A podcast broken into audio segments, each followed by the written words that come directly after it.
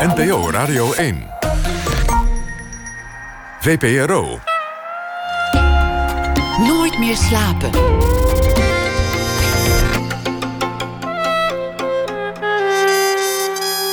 Met Pieter van der Wielen. Goedenacht en welkom bij Nooit meer slapen. Volgende week is het alweer zover. Dan vindt de jaarlijkse feestelijke aftrap van het theaterseizoen plaats op de Uitmarkt in Amsterdam. Een beetje onwennig dit jaar. Mensen schijnen helemaal geen kaartjes meer te durven kopen, want voor je het weet is er weer een lockdown en moeten de theaters weer dicht. En om te vieren dat er weer theater gemaakt gaat worden. En om de mensen ook te verleiden er weer naartoe te gaan, is er een campagne gelanceerd. Dat gebeurde al in april.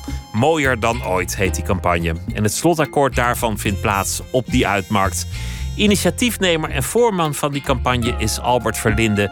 En hij is hier. Er was ook nog meer reden om hem uit te nodigen. Want hij heeft bijgetekend, of hij heeft getekend moet ik zeggen, bij Talpa als deskundige bij Shownieuws, waar hij nu net vandaan komt. Albert Verlinde is theaterproducent. Hij haalde onlangs nog David Bowie's Lazarus naar ons land, om maar eens wat te noemen. En hij is Nederlands bekendste boulevardjournalist, geboren in 1961. Albert, welkom. Wat leuk, dat je om, er bent. Leuk om te zijn, ja. Je, je komt net van shownieuws. Het is niet, niet zo ver eigenlijk. Hè? Nee, je het is, steekt het de is, straat eh, over de- en dan de- ben je hier. Binnen twee minuten jullie schok helemaal dat ik er al was. Het is echt zo. Je, de, de, de make-up gaat eraf en ik eh, loop hier naartoe. En eh, iedere avond rijd ik hier naartoe, naar de studio van Shownieuws. En dan zie ik rechts inderdaad het bastion van de NOS en de radiozenders liggen. En links de studio waar wij dan zitten. Dus dat is vlakbij. Een heel kleine oversteek en eh, toch een andere wereld. Hoewel dat ook wel weer meevalt natuurlijk. maar goed. Ik denk wel dat dat meer naar elkaar toegegroeid is. Ik denk dat toen, toen ik met dat hele eh, boulevard begon, 20 jaar geleden, waren er echt nog wel heel, heel erg gescheiden werelden. Maar dat is toch ook wel steeds naar elkaar toegegroeid. De publieken en de commerciëlen. De publieken zijn wat commerciëler geworden en de commerciële zijn wat, eh, Eigenlijk wel. Ja, ja. ja. wat, wat meer salonveeën geworden wellicht. juist, dat is het. Ja, ja. denk ik. Ver- Vertel eens over, over dat, dat initiatief. Over de theaters, mooier dan ooit. En dat slotakkoord wat er nu gaat gebeuren. Ja. Hoe, hoe is dat tot stand gekomen? Nou, ik heb tien jaar geleden het initiatief genomen voor het Nationaal Theaterfonds. En dat was in de tijd dat er bezuinigd werd op cultuur. En toen dacht ik, ja, eh, dat kan niet zo zijn. We moeten, de, de- we moeten een soort garantiefonds maken... dat er wel grootschalig cultuuraanbod in de regio zal blijven. Dus dat heb ik toen gedaan. En dat fonds is enorm doorgegroeid. Is, heeft ook als richtlijn om theater te promoten. Eh, en dat hebben we gedaan door het Nationaal Theaterweekend... wat ook dit jaar volgt op de Uitmarkt. En daar gaan ieder jaar eh, nou, tienduizenden mensen naartoe. En heel veel mensen die nooit naar theater toe gaan... die gaan dat weekend wel, omdat het maar 10 euro kost... en je iets gaat zien wat je helemaal niet kent. Ehm, en toen kwam corona en alles ging dicht. En toen had ik regelmatig contact met minister van Engelshoven. En die was na een, een, een slome start... was ze steeds meer gaan steunen in cultuur. Maar het ging altijd over gezelschappen en over eh, schouwburgen... maar niet over het publiek. En ik zei, ja, prachtig, maar er zou ook een campagne moeten komen... om mensen weer het gevoel te geven dat het leuk en goed en veilig is... om naar theater te gaan. En daar was ze gevoelig voor. Dus eh, toen heeft ze gezegd, nou, ik stel vanuit het ministerie ook een budget beschikbaar als jij dat doet met je fonds. En het is niet mijn fonds, het is van heel veel mensen. Dan doe ik het met het ministerie ook. En ze hebben een hele grote campagne kunnen opzetten, mooier dan ooit. En het bijzondere is echt dat die campagne is voor mij nu al geslaagd. Natuurlijk moeten mensen nog naar het theater en ze moeten naar de uitmarkt. En we gaan een heel mooi programma op vrijdagavond maken. Maar het is nu al geslaagd omdat door deze campagne en door dat motto mooi dan ooit zijn 750 culturele instellingen samen gaan werken. Dan praat ik over de producenten, de vrije producenten, over de NPK, de gesubsidieerde gezelschappen, over de VCD, de theaters, maar ook de museumvereniging. Ze allemaal samen gaan werken om eens een keer één vuist en één gezicht naar buiten te, doen, te, te tonen van hier zijn we. Kom naar ons toe, het is hier leuk en goed en veilig. Dus dat is voor mij nu al een, een geslaagd verhaal En eigenlijk. het is een enthousiaste campagne. Het is niet een, een eh, zeurderige campagne. Nee. Want er is veel te zeuren. En er is ook echt recht en reden om te zeuren. Absoluut. Ja, ja. Maar als campagne werkt dat nou eenmaal niet zo goed. Nee, we hebben ook echt gedacht toen we, toen we bedachten... wat moet nou die kreet zijn... toen dachten we, het moet iets zijn wat het publiek aanspreekt. En mooi dan ooit is een positief verhaal. En het is ook mooi dan ooit, want je weet nu wat het is als het niet is. Dus het is sowieso altijd mooi dan ooit... omdat je vanuit een gemis komt. Maar het is ook mooi dan ooit voor de mensen op het podium... en voor de mensen in de musea en voor de mensen achter de scherm. Dus het is inderdaad mooi dan ooit. En ik belde op een gegeven moment Claudia de Brij... om te vragen of ze aan iets mee wilde doen. En die raakte zo enthousiast over die term dat ze ook een nummer geschreven heeft, mooier dan ooit. En ze zei: Ik krijg gewoon kippenvel van als ik het hoor, want het is, het is mooier dan ooit. Het is ook zo dat als je nu iets ziet, en, en ik spreek mensen die dan voor het eerst weer naar een concert zijn geweest of een voorstelling. Het is allemaal nog heel erg beperkt en, en allemaal nog helemaal niet makkelijk om daar uh, zomaar in te komen. Het komt harder binnen dan voorheen. Ja. Mensen hebben het gemist en ze zijn minder blasé en, en merken dat ineens al hun zintuigen weer openstaan. Ja, het is ontroerend als je er zit. Uh, ik ben laatst aan een hele kleine musical geweest over Hugo de Groot. Er komt nog niet zoveel mensen naartoe.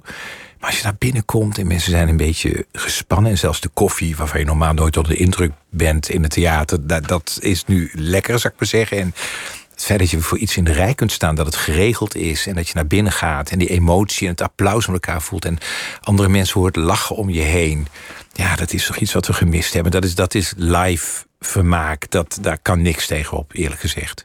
Heb jij ook die irritatie die ik bij veel mensen hoor en, en lees van ja, Ajax staat op de tribune te dansen en daar mogen die supporters uh, hossen door elkaar.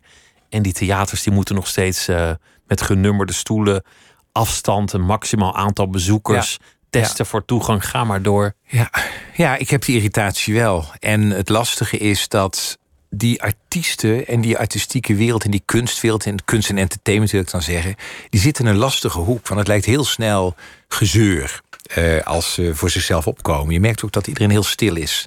Uh, Want niemand wil de zeikert zijn. Nee, dat is het. Uh, we zijn juist uit die tijd gekomen van die bezuinigingen... en dat, dat het dat het leuk is en goed is om naar een museum en een theater toe te gaan.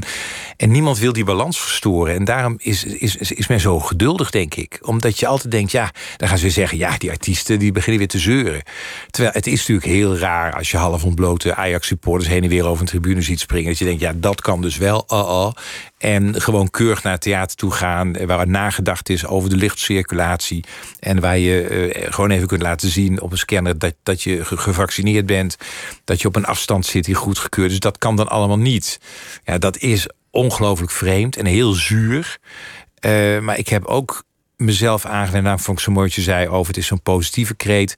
Laten we nou niet in de zurigheid gaan hangen, maar gewoon denken, dan betrachten we nog maar even geduld en dan komen we terug. Tegen heugen en meugen uh, onze eigen sentimenten. Dat is hem. En dan, dan, dan doen we maar. En langzaam maar zeker gaat het open. We hebben overigens altijd geweten dat we de laatste sector zouden zijn, net als de evenementen die we open zouden gaan. Dat is eigenlijk, ga maar een stukken nalezen. Er is altijd gezegd: het eerste dicht en het laatste open. Dat is nooit anders geweest. Alleen nu je alles om je heen open ziet gaan en je ziet steeds maar die rem op ons geliefde entertainment en cultuurvak, ja, dat doet wel pijn. Ja. Het gaat weer gebeuren, komend seizoen. We, ja. we houden de hoop. En de, de uitmarkt heeft ook nog een leuk thema. Een hommage aan Doe maar. Ja, ja. Nou ja, dat is echt een doorbraak. En ik, ik ben uh, ja, mensen kennen natuurlijk van tv en als theaterproducent. Maar ik heb me het afgelopen jaar ook als soort lobbyist ontwikkeld. Uh, wat ik net al zei, met het ministerie, maar ook met NPO Cultuur. Toen ik al die organisaties bij elkaar had. Toen heb ik uh, NPO Cultuur gebeld en NPO 1 gebeld. Zei, ja, er moet toch op die vrijdagavond op NPO 1 een programma komen... dat heel Nederland weet dat dat weekend begint. En dat de uitmaak er is, dat het Nationaal Theaterweekend er is. En toen zeiden ze, ja, dan willen we iets bijzonders hebben. Nou, toen heb ik eigenlijk bedacht, uh, die ode aan Doe Maar, uh, die, die we gaan doen. En ik heb Henny Vrienden gebeld of ze dat goed vonden. Want dat wil je toch even netjes melden. Nou, die vond het hartstikke leuk. Ja, en dat gaat gebeuren. Dus met artiesten op Museumplein, maar ook met instarts in het land. Dat het niet alleen een feestje in Amsterdam is, maar dat we ook zien Anne Blankers in Leiden, uh, Jufat Westendorp in, in uh, Boymans van Beuningen, het Krullenmullen Museum. Dus je ziet ook dat over het land iedereen ontwaakt en weer zin heeft om iets te gaan doen. Dus het is aan de ene kant lekker entertainment. Je krijgt fantastische artiesten op dat museumplein. Maar je krijgt ook gewoon die wereld in het land, al die mooie plekken te zien waar ze staan te popelen om het publiek weer te ontvangen. Je hebt uh, dit jaar bij, uh, bij Talpa getekend. Best wel onverwacht, want je was fulltime theaterproducent ja. geworden. Eigenlijk gestopt met televisie in de oude vorm. En ineens zat je er weer. Ja. ja. Wat, wat is daar gebeurd? Nou, eigenlijk, uh, ik ben in, inmiddels ook geen fulltime theaterproducent meer. Hè. Daar ben ik mee gestopt bij Stage Entertainment uh, 1 december vorig jaar. En toen heb ik me voorgenomen, ik heb, ik heb me de blubber gewerkt de afgelopen 20, 25 jaar. Ik dacht, ik wil gewoon dingen doen die ik leuk vind. eh, en, en een afwisselend leven hebben. Zeker toen ik bij Stage Entertainment als directeur zat. Uh, ja, dan was mijn leven ook HR en OR en spreadsheets en, en van alles en nog wat. En gewoon keurig op tijd naar kantoor en op tijd als laatste weer weg. Ik denk, dat, dat heb ik gehad. Dus ik wil een leuk leven hebben. En op de een of andere manier kwam Shoney's op mijn pad. Omdat ik had een heel groot contract met Talpa. En een programma was niet gelukt, maar dat contract was er wel. Daar zijn ze heel netjes mee omgegaan. En toen kwam Shownieuws. En dat is me eigenlijk zo goed bevallen ik vind dat zo leuk. Ook omdat het niet zoals Boulevard vier, vijf dagen in de week is. Maar kan het echt ietsje rustiger aan doen. Dus ik koos om dat antwoord te geven voor... Wat is het leuke? Wat is er zo leuk aan? Ehm, je, je, je, blijft bij. Dat, dat is gewoon leuk. Je blijft contact houden met de hele wereld... die toch de mijne geworden is in de afgelopen uh, tientallen jaren. Um, er zit een breed publiek naar te kijken. En ik kan ook op blijven komen voor de dingen die ik leuk vind en belangrijk vind. Als je me nu hoort praten over zo'n mooi dan ooit campagne en over de passie voor theater en musea, dan denk ik, ja, daar hoort toch ook bij dat ik in, in, in een shownieuws uh, aan de ene kant heerlijk om lekker te roddelen met elkaar en, en af en toe de, de, de, grenzen op te zoeken van, van kritiek en dergelijke, maar ook om soms even stil te staan bij mensen of producties die ertoe doen. Dat vind ik ook leuk. Dat kan je daar kwijt. Ja, en, en ik heb toevallig kan ik in, in alle bescheidenheid zeggen, de gave om het onder woorden te kunnen brengen. En misschien net wat meer mensen enthousiast te maken voor zoiets. Eh, dan het anders zou gebeuren. En dat, daar wil ik dan toch gebruik van maken. Heb jij een voorkeur voor de commerciële boven de publieke? Zoals je misschien een voorkeur hebt voor commercieel theater boven gesubsidieerd theater. Is, is dat meer jouw wereld? Ik denk wel dat, dat die commerciële wereld ja, daar ben ik uiteindelijk groot in geworden. Het rare is dat de publieke omroep, de AVRO, eigenlijk daar alles... Heb je ook nog gewerkt. Ja, en daar, daar, die heeft alles voor mij geregeld. De, daar heb ik een productiecursus van gehad... en ik heb presentatiecursus gehad, maar er was geen werk. Er was niks voor mij. Je stond op een soort wachtlijst, zoals zoveel. Ja, van ja, dat, wie weet komt het een keer. En toen kwam RTL op mijn pad en, en ik heb dat zelf gedaan. Uh, ik heb zelf de, de, zender gebeld, omdat Bert van de Veer bij een screentest ooit zei... waarom produceer jij AVRO's Entertainment Magazine... En doe je dat, presenteer het niet zelf. Ja, omdat dat niet paste, zeiden ja, maar zoiets moet je wel doen. Dus toen Bert van der Veer als programmadirecteur een showtime aankondigde, de, allereerste entertainmentfabriek op tv. Toen heb ik gewoon zelf gebeld naar zijn secretaresse. Van, wilt u meneer Van der Veer uh, zeggen dat meneer Verlinde gebeld heeft... en of hij zich nog herinnert wat hij tegen meneer Verlinde gezegd heeft. En toen kon ik die screentest doen en toen werd ik het. Dus ik heb dat opgezocht en, en dat avontuur wat de commercieel dan toch aandurven. Een onbekend iemand daar neerzetten. Met alle makkers die erbij kwamen. Dat spreekt me wel aan. Aan de andere kant moet ik ook zeggen... dat publieke omroep me heel erg aanspreekt. Vanuit, en zeker publieke omroep zoals die de laatste tien jaar is. Nou, dat is toch meer georganiseerd dan, dan het voor die tijd was vanuit het enorme archief wat erachter zit. Ik bedoel, TV bestaat dit jaar 70 jaar. Dat gaan we z'n allen vieren. Ja, en ik ben een archiefman. Ik vind het heerlijk om stil te staan. En dat is bij de commercieel natuurlijk wat minder. Die historie die erachter die historie, Ja, dan, dat, dat, daar, daarvan gaat mijn hartje wel tikken als ik daarover begin. Maar een soort mentaliteit van vrije jongens. Je, je eigen nou, broek ophouden. Dat is het wel. Ja, en daarom heb ik ook tegen Talpa gezegd... ik wil weer een contract hebben. Maar ik wil ook de vrijheid hebben om als de publieke omroep iets leuks heeft waar ik in pas, om dat te kunnen doen. En dat hebben ze goed gevonden. Dus geen exclusiviteitscontract meer. En ik heb gewoon ook hele goede contacten nou, nu met Avotros, zoals ik net allemaal vertel. Met de NPO, met NPO Cultuur. Dus wie weet komt daar een keer wat uit. En een van de leukste dingen die ik nu doe, uh, is, is voor, de, voor, de, voor de loterij, voor de Bank Giro Loterij is uh, Topstukken. Dat is een podcastserie waarin ik uh, museumdirecteuren interview over het, het, wat zij het meest bijzondere stuk in hun museum vinden. Ja, vind ik een feestje om te doen. Dat is niet commerciële omroep, snap je? Dat, dat, is, dat zou een shownieuws nog niet lukken. Nee, dat, dat, dat, krijg je niet door, ben ik bang. Uh, maar dat is wel dat ik denk, ja, en dus dat komt, telt allemaal op naar die vraag die je stelde. Waarom heb je dan weer ja tegen shownieuws gezegd? Omdat het past in een mandje van dingen die ik leuk vind om te doen. Je, je zegt ze zijn naar elkaar toegegroeid en, en dat is wel een beetje waar. En dat, dat brengt ons eigenlijk in een hele rare positie. Als het nog, nog iets meer naar elkaar toe groeit, dan, dan, dan wordt zo'n programma als Shownieuws en RTL Boulevard nog veel meer gewoon te braaf. Dan, dan, Ja, dan nee, klopt. Af en, toe, af en toe moet er, ja, het moet toch ook een beetje goor zijn. Het moet een randje hebben. Je Het moet en randje denken van. eh, eh, en, en, ja, en dat zit soms in de onthulling die je doet, of het zit soms in de tekst die je gebruikt, of een kritiek die je ergens hebt. Waar Maar je even het moet boos niet nieuwsuur worden, toch? Nee, want dat, dat, dat doen ze zelf al hartstikke goed. Dus dat moet je niet willen. En ik denk oprecht, en je ziet ook aan de kijkcijfers van shownieuws, dat te midden van, van dat gepraat op andere zenders over de dingen die je eigenlijk de hele dag overal gehoord en gezien hebt. Is shownieuws best een welkome afwisseling. Dat vindt de kijker begint dat ook te zien. Van, oh, dat is eigenlijk wel leuk wat daar gebeurt. Het is gewoon stout. entertainment, Ja. zo zie ik het. Ja, En, en ja. de tragiek is op één is ook gewoon entertainment, maar heeft nog een soort zweem van journalistiek. Ja, ja. Dat vind ik eigenlijk kwalijker dan wanneer je gewoon zegt: dit is entertainment, we hebben we geen, hebben geen andere ambities. Nee, En we doen ook niet alsof. nee, nee. Dus nee. het is niet intellectueel, maar wel intelligent ja, over het algemeen. Ja, ja, klopt. Ja. Terwijl veel andere programma's die zijn wel intellectueel, maar eigenlijk niet zo intelligent. Dat vind ik, dat vind ik veel erger. ja.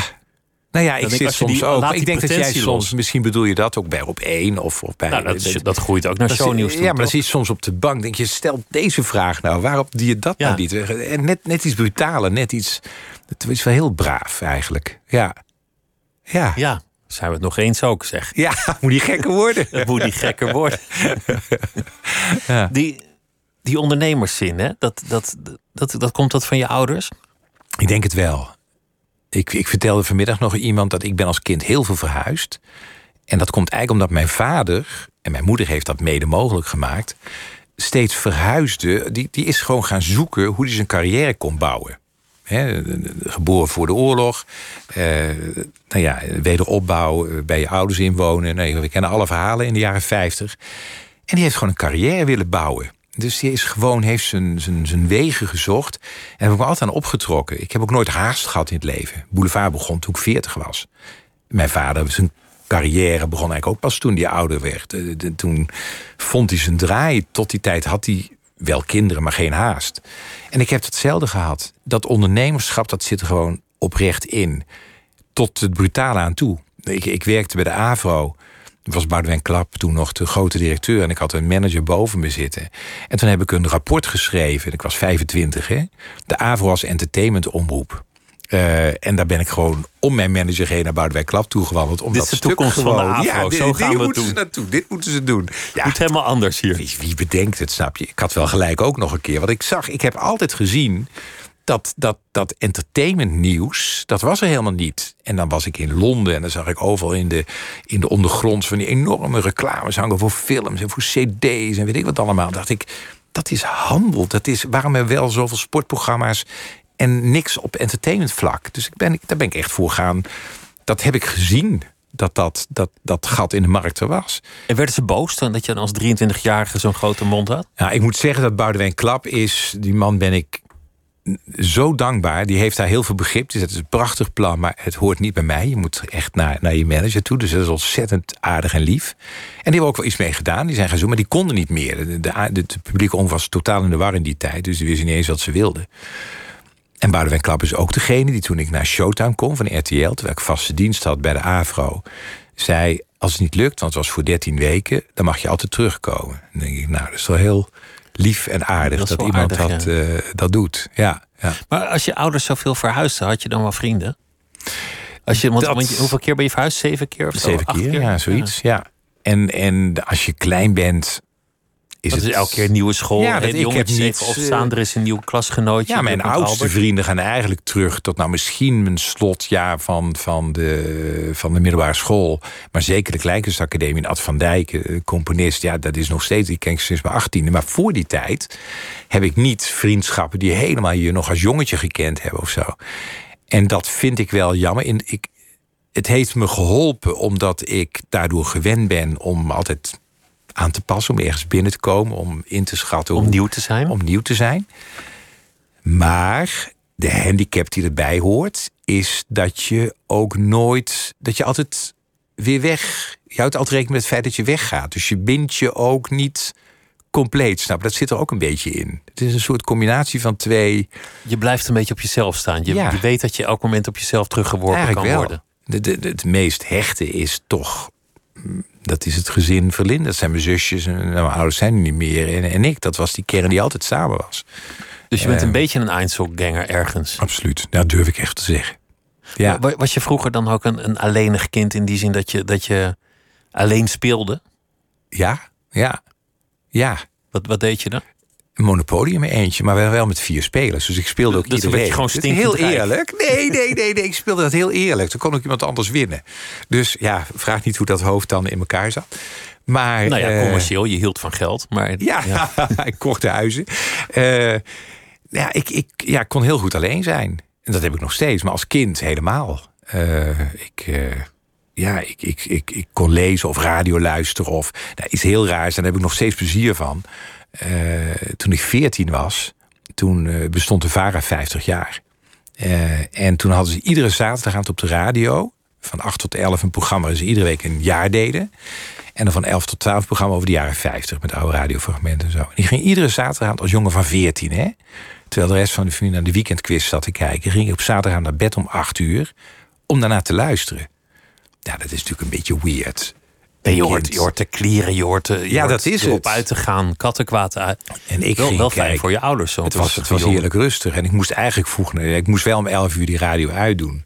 Maar ik had een transistorradio. Die bleef dan aan tot mijn moeder de dag daarna dacht dat ik eczeem op mijn gezicht had. Maar de afdrukken van het boxje in mijn, eh, in mijn wang. Dus dan had ze in de gaten dat ik toch wat langer nog naar de radio luisterde dan de bedoeling was. En je voorkeur voor de omroep en voor, voor de wereld van de show en de entertainment, kwam, kwam dat ook van die radio? Ja, die, ik kom daar vandaan. En van... Ja, zuster nee, zuster, dat durf ik gewoon te zeggen. De, de, eh, ja, zuster nee, zuster. prachtig? Ja, die, dat is life-changing voor mij. Het feit dat dat er was. En dat is toch musical eigenlijk. Hè? En ook Hamelen. Dat zijn series die... Dat waren kinderseries met liedjes. Eh, en, en dat waren gewoon musicals. En omdat ik die LP's spaarde en een soort rare tik had om alles te onthouden, wie het regisseerde. En, en maar ging ik ook LP's sparen, dacht ik, oh Wim Sonneveld, oh die heeft meer gedaan. Oh, dan moet ik dat ook van hebben of dat. En dan ging ik me verdiepen in al die personen die in die serie zaten.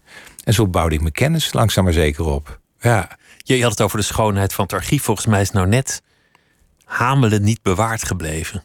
maar mij jouw ligt dat zuster nee, zuster ook niet. Het Is, dat ook, is het ook weg uit het Dat archief? is, dat is gewist en dat is echt dramatisch. Eh, dat dat soort series en, en hamelen, er zijn heel veel afleveringen. Nou, stel dat steeds meer van die dingen toch opduiken, omdat uiteindelijk toch mensen een soort van videorecorders hadden, zeker in de jaren 70. Dus langzaam vinden ze wel wat meer terug. Maar het is natuurlijk dramatisch gewoon gewist. Dan moesten, dat waren dure banden, er werd iets anders overheen gezet. En eh, dus weg, verdwenen. Om de kosten van de band te sparen. Dat is Ja. tragisch. Ja, dat is echt tragisch. Ja. Maar een feestje was, toen ik bij de AVO ging werken... met het eerste programma dat ik echt zelf mocht maken... als junior producer, was Het Was Stil op Straat. Dat was een archiefprogramma. Eh, en toen kreeg ik een redactie. Ja, moet je je voorstellen, dus ik was, zou ik geweest zijn, 26... met Mies Bouwman in de redactie. En, eh, en ik had de eerste vergadering met Mies Bouwman... Gert en Brabant, een oude platenbaas was die teksten schreef... en Ger Luchtenburg, een hele oude AVO-directeur. Dus allemaal ja, vijftigers, zestigers. En ik zat de hele dag hier in, in de omroeparchieven te kijken... naar mooie fragmenten van AVRO-programma's. En eh vond ik een, een, een jazzzangeres, Sarah Vaughan... En eh, dan riep Ger Luchtenburg van de AVO... oh, dan moet je twintig minuten van laten zien. Dan zeg ik, nou, met die koude vissenogen, dat is misschien één nummer. En ik zit s'avonds op de bank. En de telefoon gaat, Mies Bouwman. En die zegt, Albert, ik wil even zeggen... blijf alsjeblieft dit doen. Want wij zijn oude knarren en wij vinden het allemaal prachtig... omdat we rondgelopen hebben. En jij moet fris naar kijken, dacht ik. Ha, hoe gunnend is dat, hè? Dat een Mies Bouwman, de koningin... een jongetje compliment belt... geeft terwijl je eigenlijk een grote mond had. En, en Sarah Ja. Vaughan, wat, wat van doe dat. Dus dat grootheid is, was. Ja, en dat vind ik. eh, dus ja, archief staat heel dicht bij me. En ik, wat dat betreft heb ik, eh, ja, ik heb veel mazzel gehad en soms ook mazzel afgedwongen. Eh, dat zit een beetje in mijn leven. Ja. Je, hebt- je hebt ook Kleinkunstacademie gedaan. Hoe, hoe kwam je daar dan op? Nou, Op het idee? Ja, eigenlijk omdat ik dacht, ik wil met die showbizwereld in contact komen. Ik wil, ik wil die wereld leren kennen, maar je had niks. Kijk, nu kun je aan talentenjachten meedoen. Er zijn 38 tv-zenders, je kunt online, je kunt YouTuben, je kunt influencer worden. Dus iedereen kan een beetje beroemd zijn. In mijn tijd moest ik het echt opzoeken als Brabants jongetje. En ik dacht, ja, het enige wat kan... Ik had al voor de schoolkrant interviews met, met Jos Brink gedaan... en met eh, Robert Long en Willem Nijholt en Jasperina de Jong. Ik dacht, de enige manier waarop ik dicht bij die wereld kan komen... is naar die opleiding te gaan. En uh, toen ben ik bij Jos Brink de kleedkamer binnengewandeld en gezegd: Ja, ik, ik wil graag uh, naar de Kleinkunstacademie. Ik heb het programmaboek nog steeds waar hij telefoonnummer opgeschreven heeft. Weer zo brutaal. Ja, dat is stom, hè? Ja, nee, Terwijl ik, leuk. Ja, ik ging overal maar op af. En toen ben ik uiteindelijk aangenomen op die Kleinkunstacademie. Helemaal niet omdat ik dacht: ik ben, ik ben een van God gegeven artiest, ik moet carrière gaan vullen. Maar ik dacht: ik wil met die wereld in contact komen.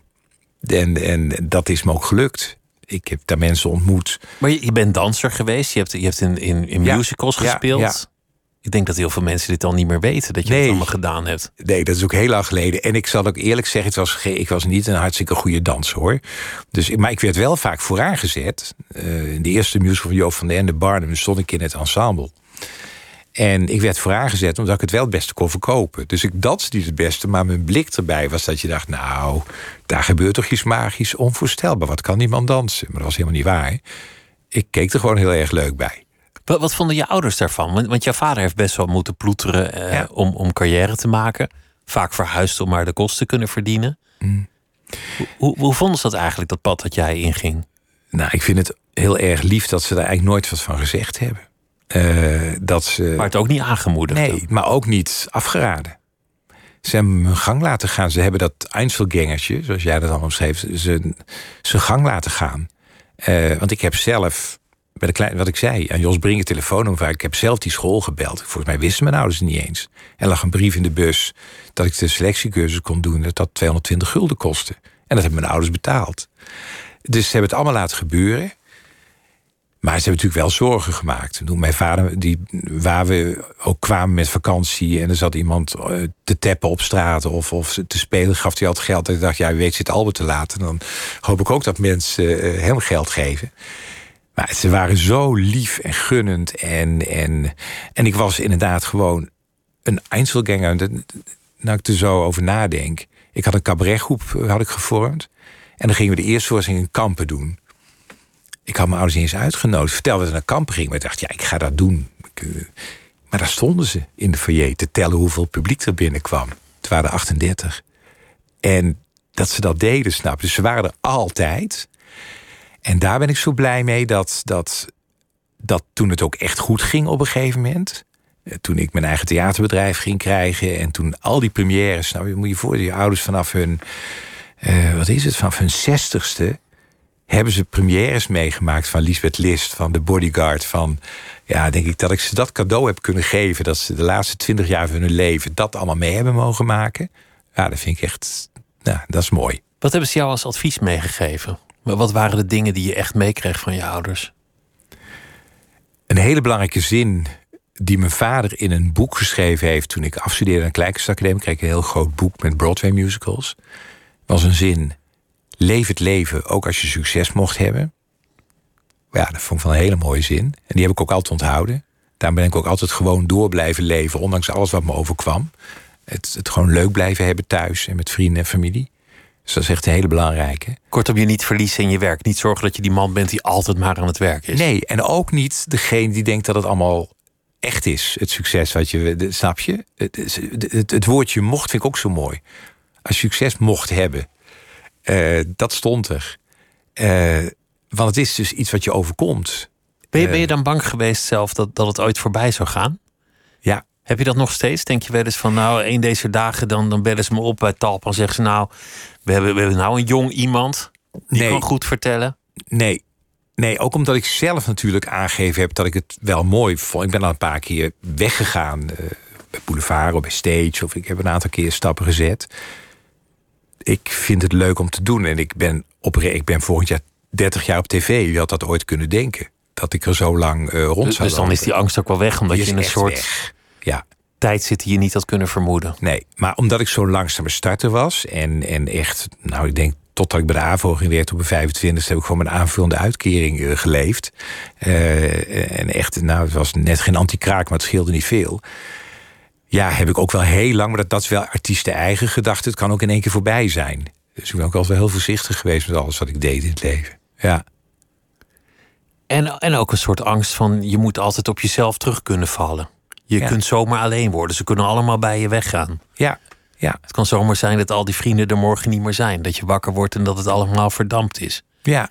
Dat is eigenlijk, een, eigenlijk ook een angstig leven. Ja, En het mooie is dat. Ehm, we hebben natuurlijk laatst het hele drama rond Peter R. eh, meegemaakt. Ehm, wat heel verdrietig is om wat daar gebeurd is en om Peter. Maar er is iets heel merkwaardigs met mij gebeurd. Ehm, ik ben ook bij Boulevard gewoon weggegaan. Snap je? Doe een afscheid en je bent weg. Dat ben ik gewend. Niet alleen door hoe ik verhuisde als kind, maar ook hoe je als artiest een jaar in de bus zit en daarna is het voorbij. Dat was voor jou vertrouwd. Iedereen gaat weg, ik ga weg. Ja, en dan ga ik weer door, dan ga ik weer ergens anders naartoe. Maar door wat er met Peter gebeurde en door dat was ineens dat ik dacht, dat is mijn familie. Toch wel. Peter, maar dat programma en die mensen die daar werken, is, daar ben ik 15 jaar, ben ik daar. Dat is mijn familie. Dat is, daar is van alles gebeurd.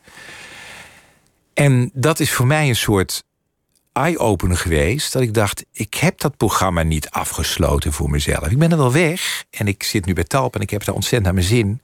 Maar het is niet, Albert, in jouw gedachten, dat dat dan weg is. En de oude Albert De, die hield de deur dicht. afstand, want die durfde zich eigenlijk niet te hechten aan. Nee, nee. En, Aan mensen of en dingen. dat heb ik nu, in deze dramatische tijden, heb ik dat ontdekt. Want ik dacht, hoe kan het nou dat ik daar zo... Ik was zo van slag. En verdriet om Peter, maar het was ook om... Om die club die ineens club? zo Ja, ja, ja, in zwaar weer kwam. ja. Natuurlijk.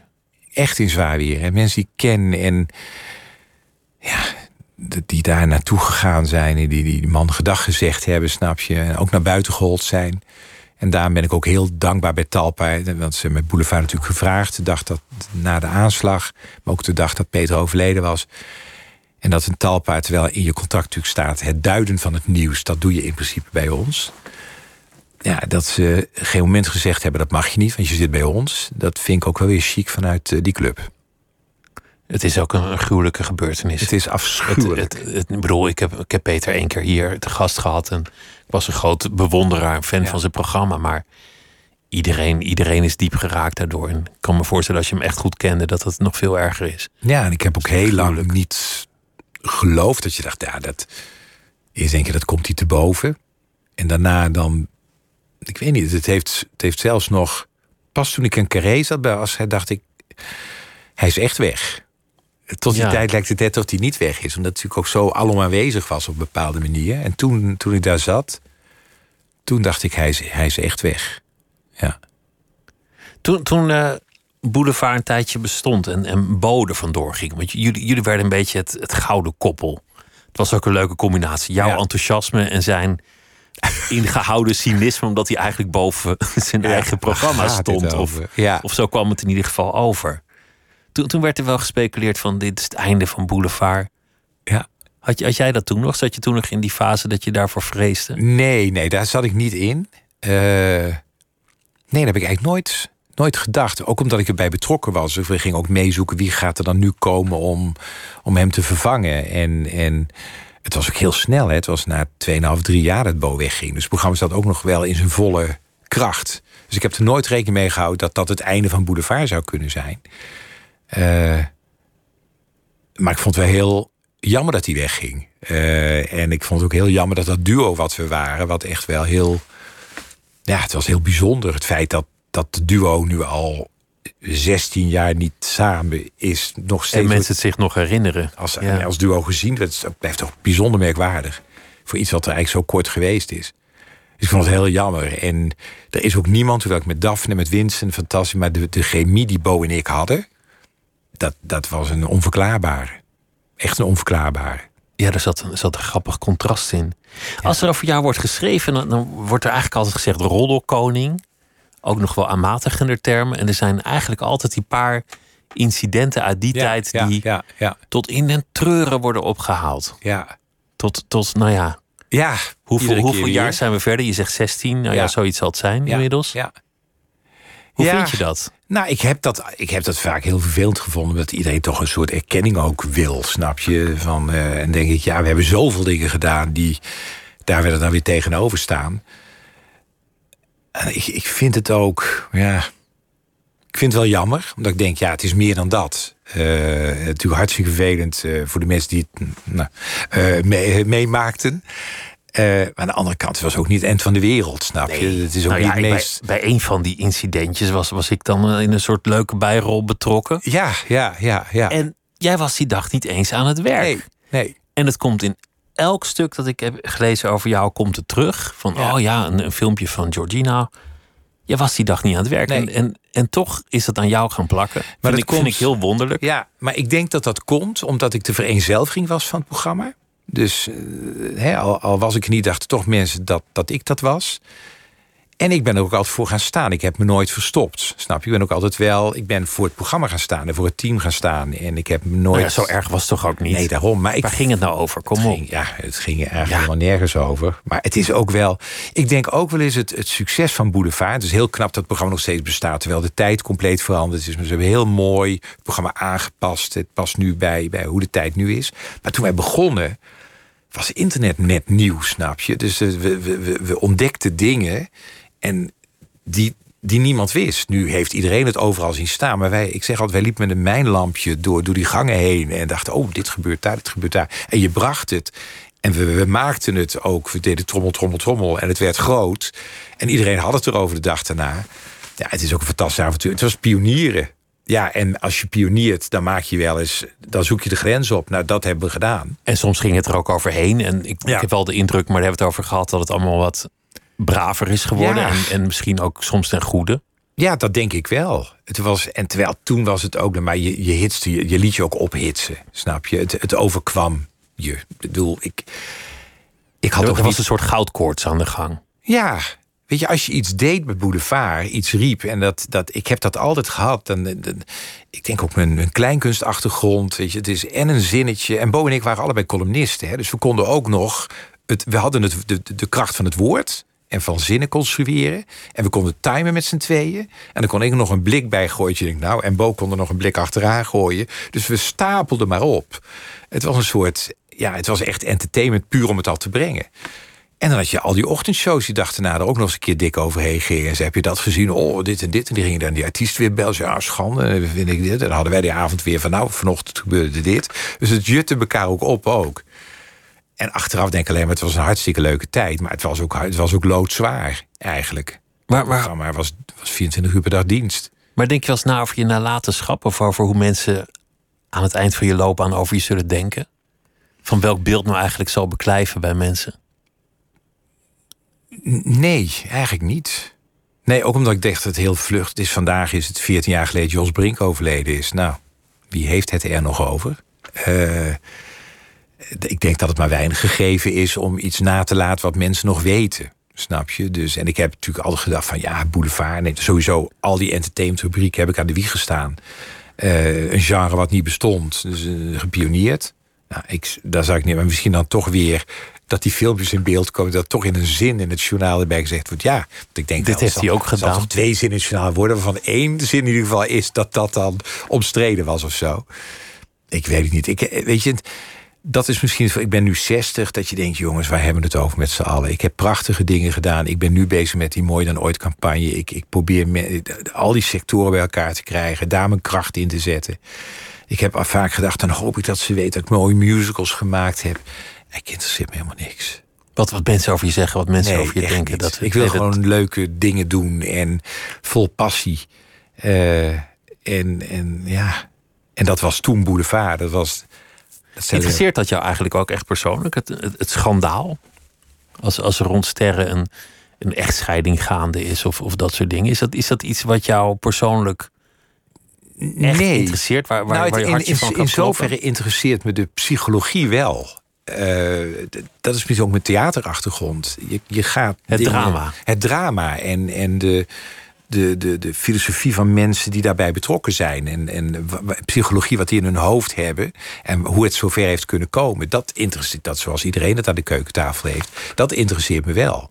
Eh, en ik heb een, een soort oerrechtvaardigheidsgevoel. Snap je? Als ik echt denk, ja, maar dit is een rotstreek. Of dit is...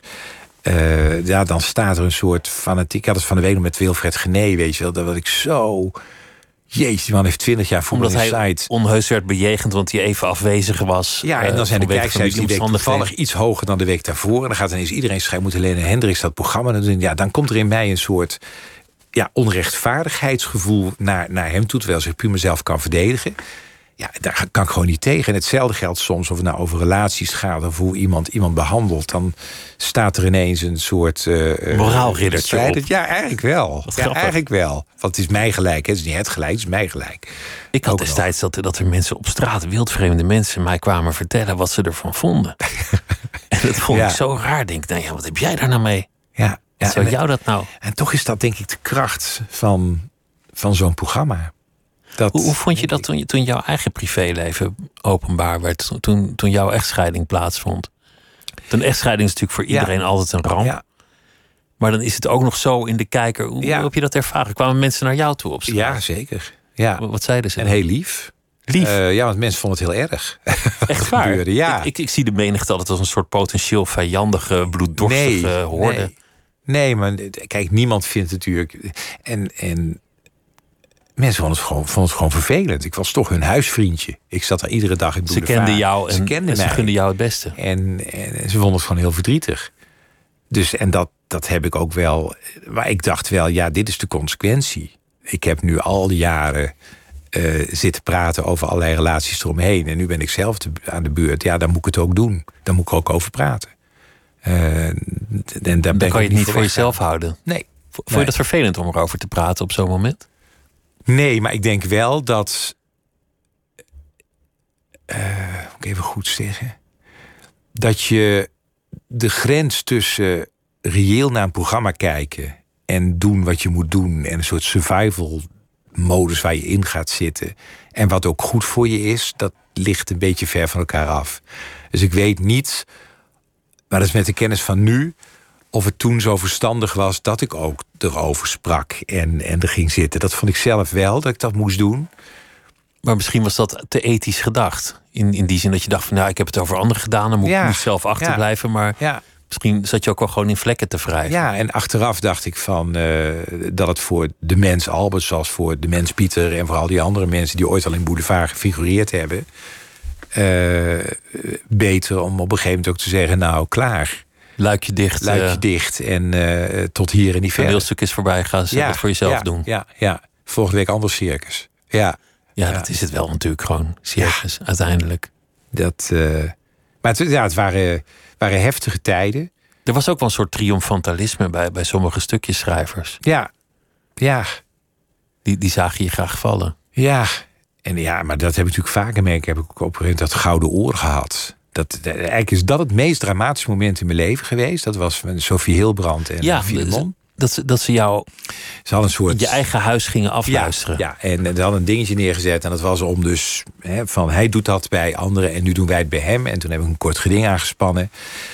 En het was achteraf. Het was maar, dat was, die redenering klopte niet, want jij deed dat niet bij anderen. Nee.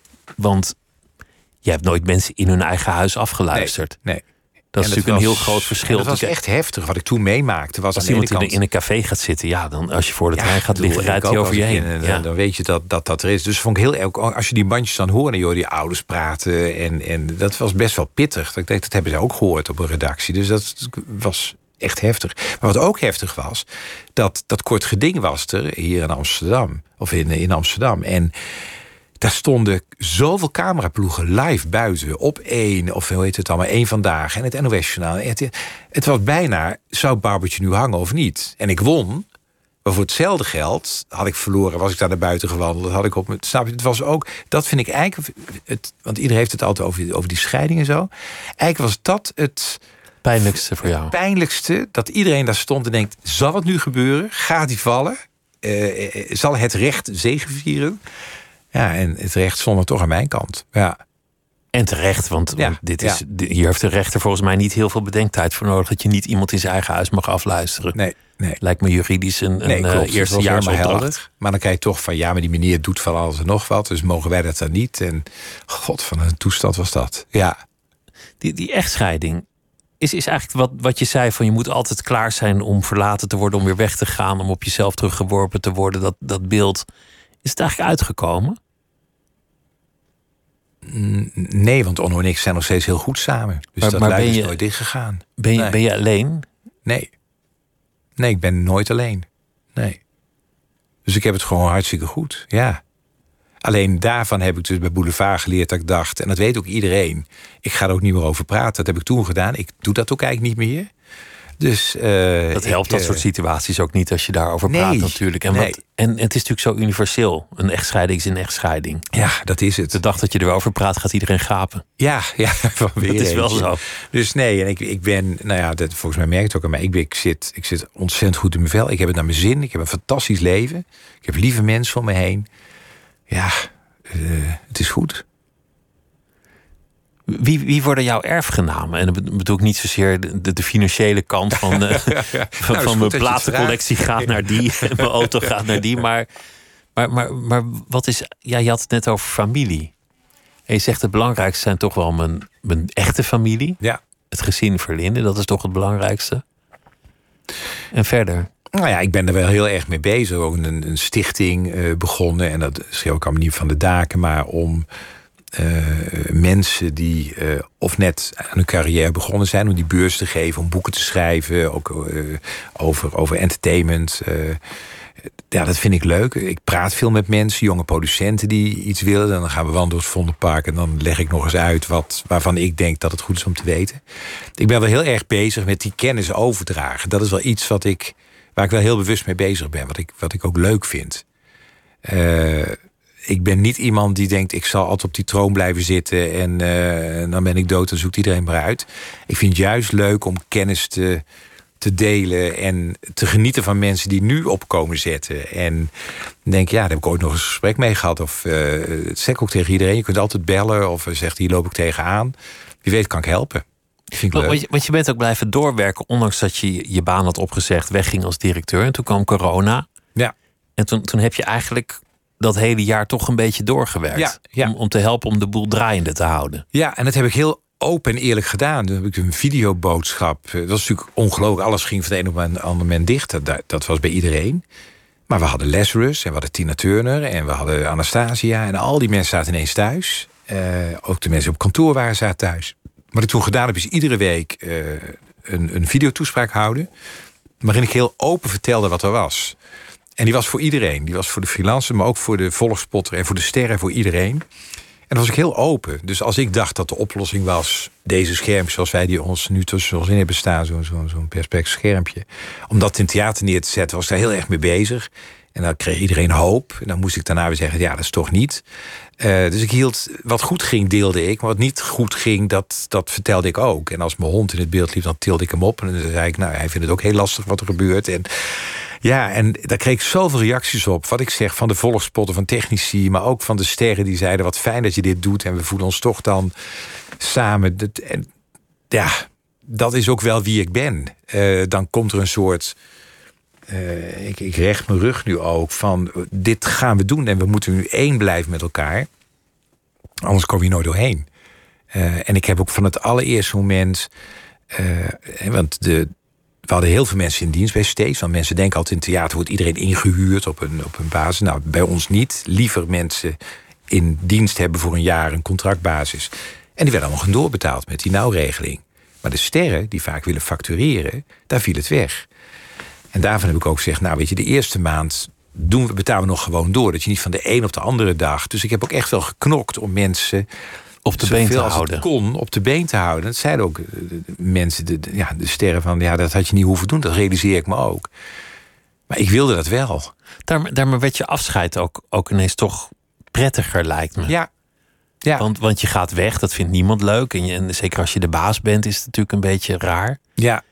En er was natuurlijk ook wel een reden dat je, dat je wegging. Volgens mij moet jij geen werknemer zijn. Nee, nee. Volgens mij ben jij gewoon niet. Ik ben ondernemer. Ik, ik, geen werknemer, niet een bedrijf. Niet mensen boven me hebben. En, geen personeelsjuffrouw en geen nee, vakantiegeld. Nee, nee, nee, En ik heb, kijk, eerst ben ik met Joop samengegaan. Toen was het, hoe krijgt die twee bedrijven samen? Uh, toen kocht een investeringsmaatschappij een groot deel van de aandelen. Toen was het, hoe krijgen we dat bedrijf nog gezonder... dat dat voor zo'n investeringsmaatschappij... Hè, dat ze te koop kunnen zetten. En toen ging de verkoop naar Advance, die uiteindelijk een grote Amerikaanse uitgever, die is gekocht. Daar ben ik allemaal bij geweest. En dat is ondernemen, snap je. Maar toen dat klaar was, dacht ik, ja en nu? Ieder jaar productie draaien. Productie draaien, dat ben ik niet. Uh, dus dat was ook voor mij het signaal van het is, het is volbracht. Ik heb het zes jaar gedaan, met veel plezier, veel geleerd. Uh, maar nu weer door. Maar Joop van der Ende, jij, dat, dat is een wonderlijke relatie. Ja. Hij, hij, heeft, hij heeft niet zo lang geleden gezegd een beetje killere relatie. Ja, dat was al een hele tijd geleden hoor. Ik heb laatst uh, heel, heel goed. Ik ga het dagboek van de Herdershond uh, produceren. Een, een, musical met toneelgroep Maastricht. In, in de Maastricht ook. En dat was zijn tv-serie in de jaren, eind jaren zeventig. En dacht ik, ja, ik moet hem toch bellen. Om, want ik vind het niet chic als hij dat in de krant moet horen. Dus dan maak een afspraak. Jo, bellen. Ja, hoe is het? Nou, dan zit je echt. En dat is het bijzonder. Voor je het weet zitten we half met elkaar te praten. Voordat je daadwerkelijk gaat vertellen waar het over gaat. Het was een ontzettend leuk gesprek. En dan zei ik, wat leuk. En dan ga je veel eer mee inleggen. En, en zei, laten we binnenkort een keer afspreken dan. Dus die...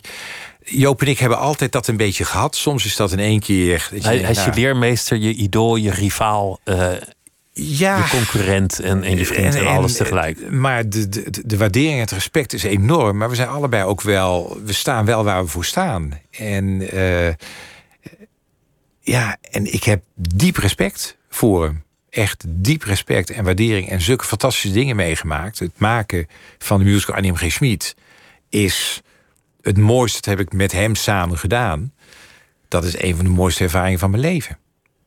Dat we dat samen gemaakt hebben op dat moment. Nou ja, Lazarus naar Nederland halen lijkt me toch ook wel iets om trots op te zijn. Sensationeel. En en dat is dan weer leuk dat Joop dat... Ik dacht, ja, is dat niet de editair, weet je wel? Maar dat nou ja, denk, laat hem maar lopen, die Albert. Dus toen dat goed ging, uh, was iedereen blij. Dus het is, ja, weet je, dat, dat is wat... Als je allebei ondernemer bent, allebei producent. Ik zeg altijd hetzelfde met, met tandartsen. Iedere tandarts waar jij wisselt zal zeggen... bij wie bent u hiervoor geweest? Want jongen, jongen, dat is wat wat hij gedaan heeft. Ja, dat hebben producenten ook. Die hebben allemaal een eigen DNA. En, en, en staan voor iets. Je, je zit ook in de, in de gemeenteraad in, in Vught. Ja. Voor de VVD. Dat, dat, dat vind ik wel grappig voor, voor iemand die, die ja, toch een vrije jongen is. Om, om dan ineens je voor de gemeenschap in te zetten. Ja. En toch Brabant. Ja. Ja. Nooit, nooit echt helemaal weggekomen uit Nooit. Brabant. Nee, nee. En dus ik woon er ook nog officieel, anders kan ik daar niet eens in de gemeenteraad zitten. Uh, ja, ik vind, het, ik vind het heerlijk daar. En ik vind het ook Kijk, toen ik met zoveel voorkeurstemmen... ik kreeg echt heel veel voorkeurstemmen. Want dus, was je eigenlijk lijstduwer en werd je toen ineens die raad ingesneden? Ineens werd ik bijna gedeelde tweede bij de VVD. Dacht ik, ja, uh, dat is ingewikkeld. Nu kan ik niet zeggen, ik ga het niet doen, want het is echt veel. En denk, ja, dan ga ik het doen. Ik vind dus, het zo grappig. Uh, ik heb dat altijd met lijstduwers, dat ik denk... zullen we met z'n allen voor de grap. of zo'n BN'er die dan onderaan bij de Partij voor de Dieren staat stemmen dat hij wel de Kamer in moet. Ja, bij mij deze tussenvucht. Bij jou dus, zou bijna een eh, grap kunnen zijn. Ja. Maar... En toen dacht ik, ja, dat moet ik het ook doen ook.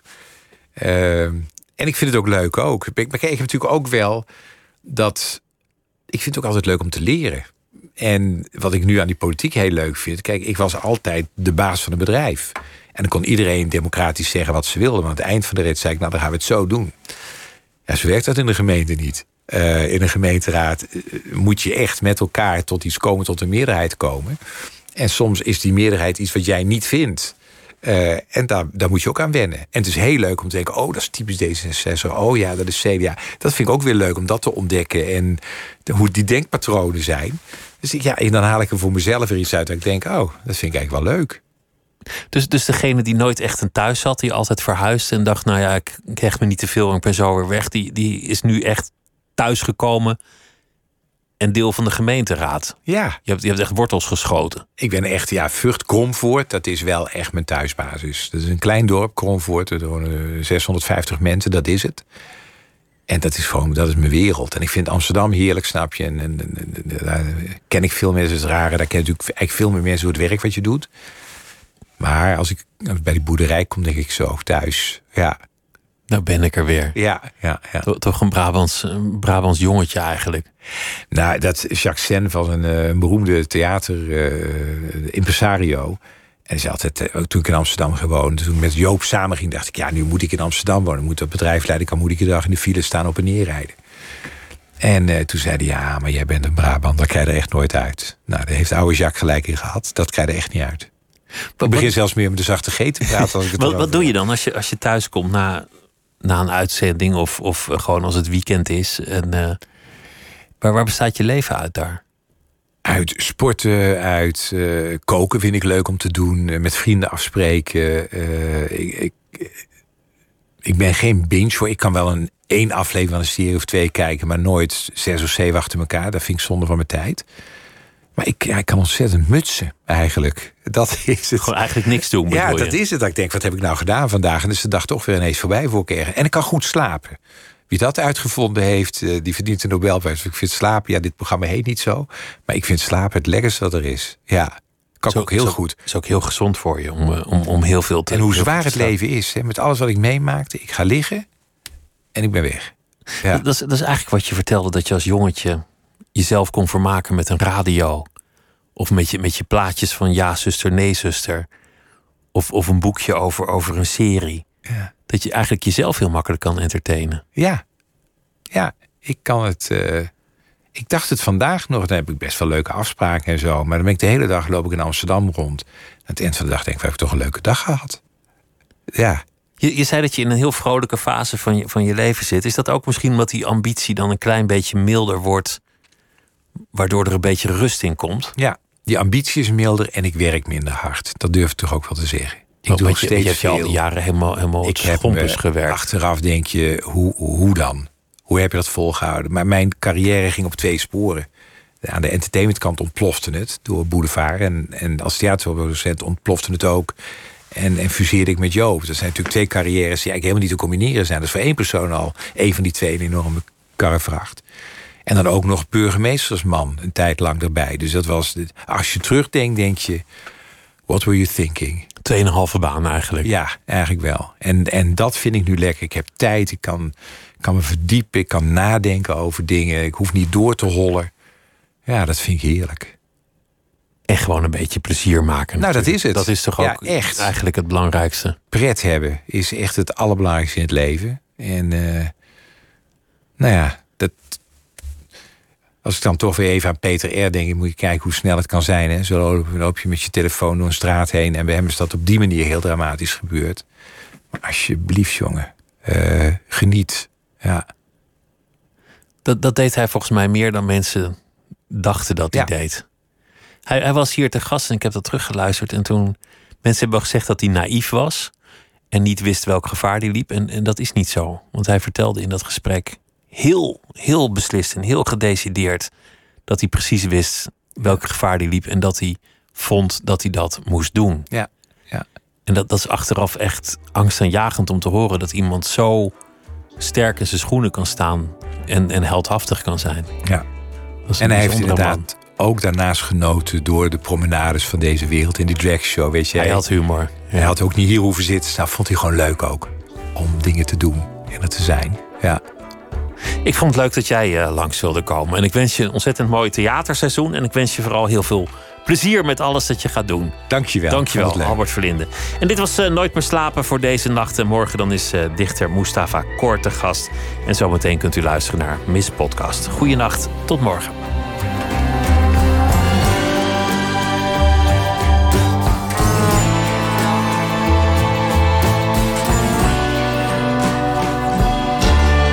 Radio 1. Het nieuws van alle kanten.